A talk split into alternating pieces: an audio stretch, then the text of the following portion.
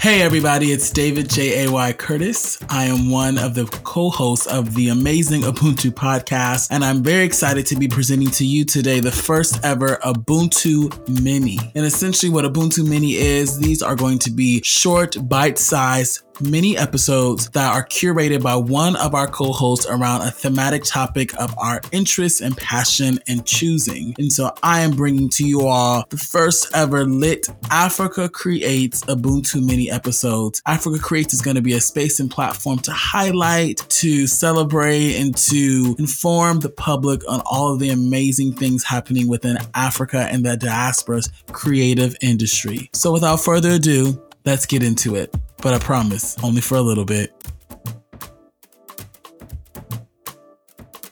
First segment of Africa Creates, I wanted to discuss the film Atlantics.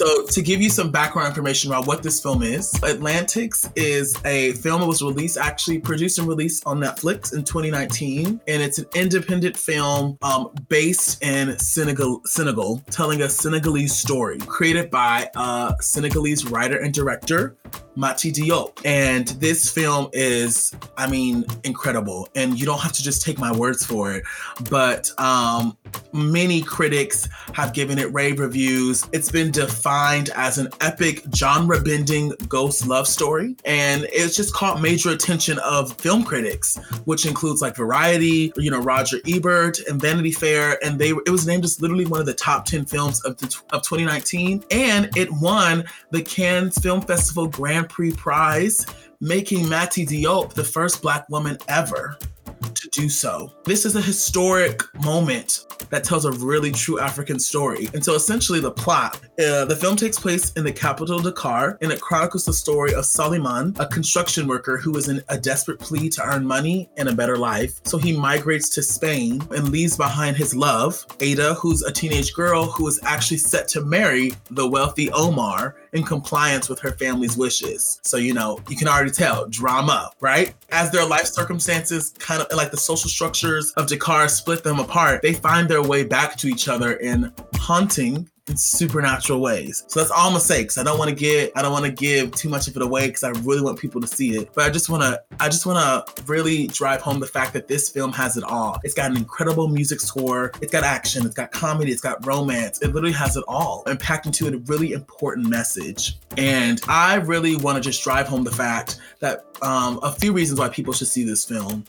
I think the first reason people should really see this film is because it reframes our perception of migration and it broadens who gets to be a part of that narrative.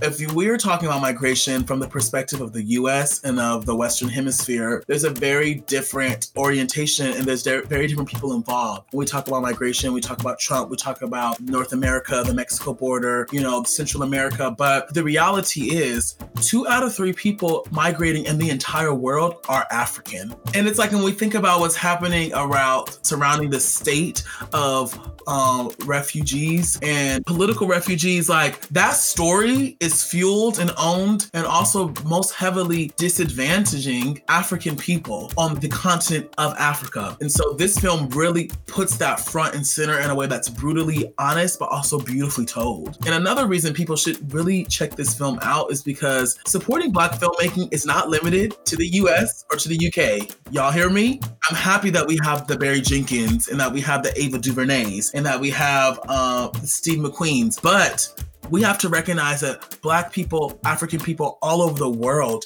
have booming, bustling, creative film industries that need to be really proliferated and shown. Like, for example, Nollywood is the second largest film industry in the world. We're talking about majority of the films that are produced in our world are created and catered towards people of color you know, there's definitely interesting racial dynamics and a lot of other things to explore in a lot of these films, but that is a narrative that needs to be presented. And so we have to really, I think, push past stigmas about African films to really learn the beautiful traits about black other black and African cultures that we can learn. And um my last point it's on Netflix. You know, for those who think they gotta find the expensive artisan theater or fly out to Senegal, no, you don't. Or to your mama's Netflix and you watch it. It's a great film. You will not be disappointed. I want to just end it with a, a question that I want people to think about it. So, given the great reception and the depth of this film, why do you think it was snubbed hmm, amongst major award platforms, notably speaking, the Oscars? Tell me, what do you all think? Hey everyone! Thank you so much for tuning in.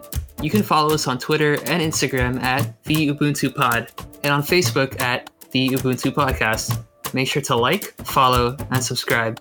You can listen to us on both Apple and Spotify as well. You can also follow me directly on Instagram at Heni Yilma, H E N I Y I L M A. Hey y'all, it's Dow.